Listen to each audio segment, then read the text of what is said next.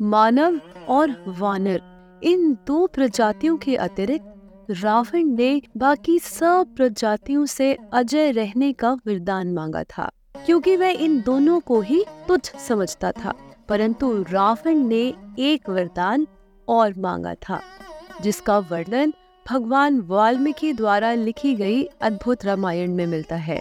नमस्कार, मैं हूँ एकता पाठक और मेरे पॉडकास्ट अकथित रामायण के आज के एपिसोड में मैं आपका हार्दिक स्वागत करती हूँ।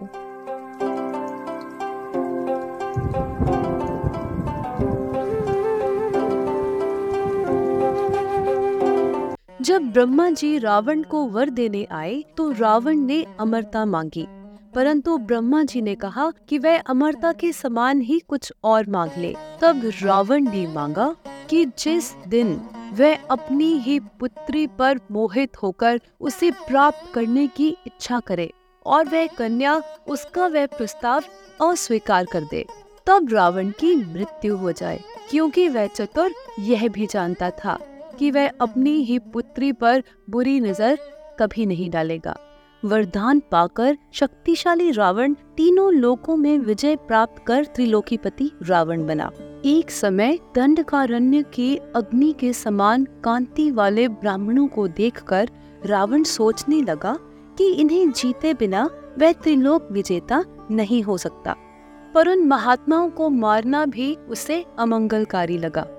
यह सोचकर उन्हें जीतने की इच्छा से रावण ने अपने नुकीले बाणों की नोक को बलपूर्वक उन ब्राह्मणों को चुभाकर उनका रक्त बहाया और उसे एकत्रित करने लगा, क्योंकि उनका रक्त बहाना भी उनकी हत्या करने के समान था।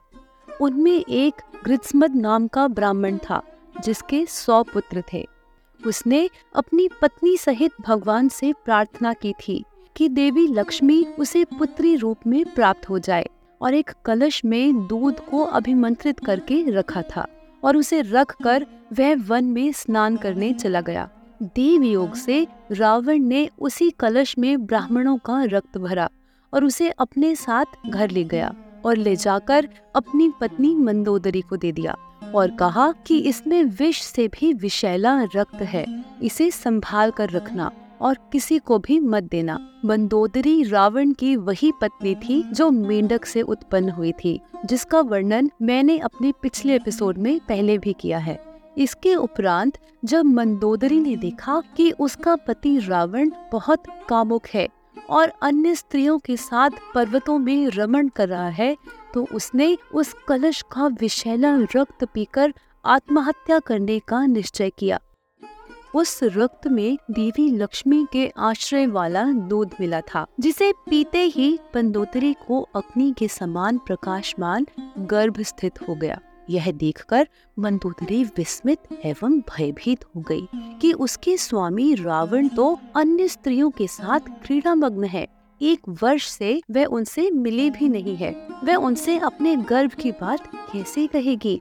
यह सोचकर वह तीर्थ के बहाने से विमान में बैठकर कुरुक्षेत्र गई और वहाँ पर जाकर उसने गर्भपात कर उसे पृथ्वी में दबा दिया। फिर सरस्वती के जल में स्नान कर वह घर लौट आई और यह वृतांत उसने किसी के भी साथ साझा नहीं किया।